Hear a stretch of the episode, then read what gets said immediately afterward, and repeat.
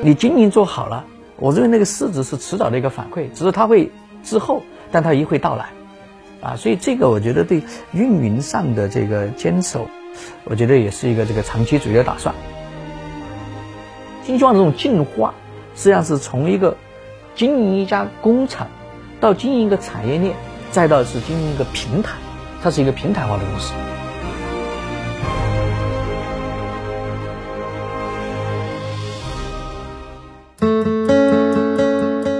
中国管理模式杰出奖于二零零八年在程思威先生指导下，由中国管理现代化研究会与金蝶国际软件集团联合六大商学院发起，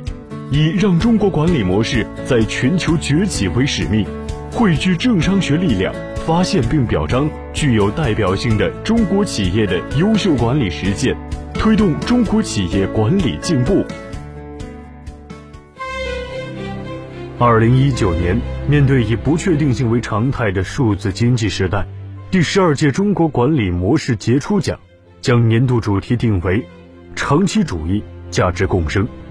并围绕此主题发掘中国企业如何向内求定力、向外促链接，穿越周期持续成长。农牧行业是个既古老又朝阳的行业。作为中国最大的民营农牧业集团之一，新希望常被称为中国民营企业的常青树。从饲料生产到农业科技、食品加工、渠道终端、设施建设、金融服务等多个领域稳健发展前行。一方面，新希望整体业务已拓展到全球三十个国家地区；一方面，三十多年的新希望。也在努力成为一家年轻化的公司，将坚持用快半步的节奏，积极顺应时代的大潮与消费者的需求。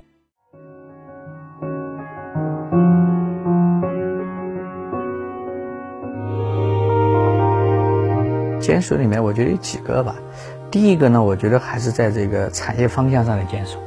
农业和食品。我觉得三十七年来，我觉得没有动摇过。我们的主业旗帜鲜明，就是农业和食品。这个永和董事长几十年如一日扎根于农业和食品，具有农业的工匠精神，这是一个这个坚守。我觉得是产业的坚守。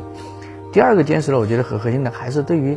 这个对于永华他们这一代人的这个企企业家的企业家精神的一些这个坚守。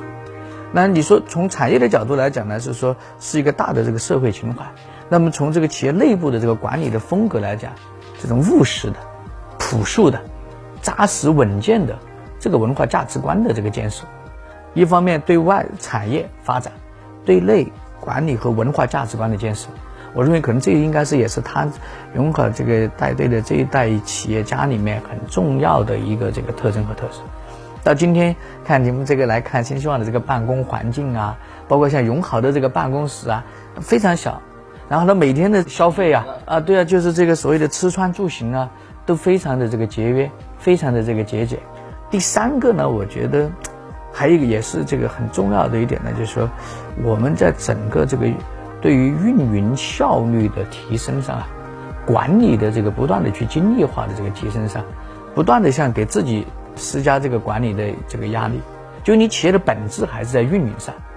能不能把这个企业能够做好？而不是说一味的去看的是你的这个单一的市值。要想做百年老店，要做常青树，我觉得做做好刚才这些之外呢，就永好东方有一点，我觉得带领这个企业啊，所谓的这个快半步的这个理念，不断的去追求突破和创新，很关键。你只有因为你要去守是守不住的，你只有不断的去开拓去创新。快半步，顺潮流而动，那就是对于这个企业来讲，你的创新的基因能不能跟得上时代的步伐？所以像春花老师讲的这个时代的企业，那就今天的新希望。表面上看，有人说你就是个农业食品企业，但是我们实际上是用了一些，就像就互联网的精神、创新的精神来做这个最传统的企业。但今天这个企企业的创新，比如说举个例子，我们的信息化程度，好多人都是都都不会都理解不不能够这个想象的。我们的信息化程度，就从原材料进来到这个成品出去，就完全是是全信息化的。从像我们今天的养殖的这个环境，基本上都是这个信息化、自动化、自动化的，自动化程度是极高的。我们整个全集团的两千原来两千多人的这个财务的这个分布式的，现在都已经财务都是共享了，都在集中了。我们正在做的这个人力的整个这个共享，五年前但是那个做企业信息化，大家认为是成本，做还是不做，对吧？今天我们的这个逻辑非常清晰，做和不做的必须做，而且要做就是用最好的信息化的这种程度，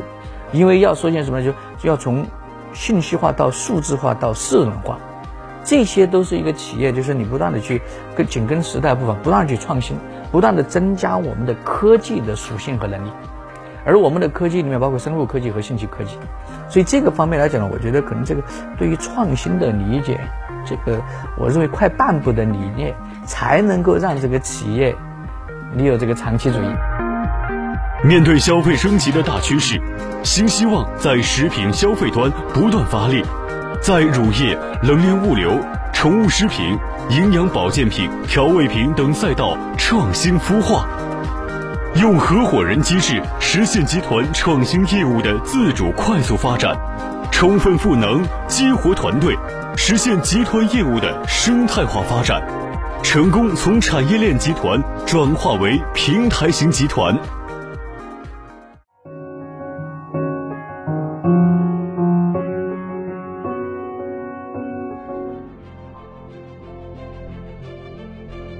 希望传统的业务都是 to B 的业务，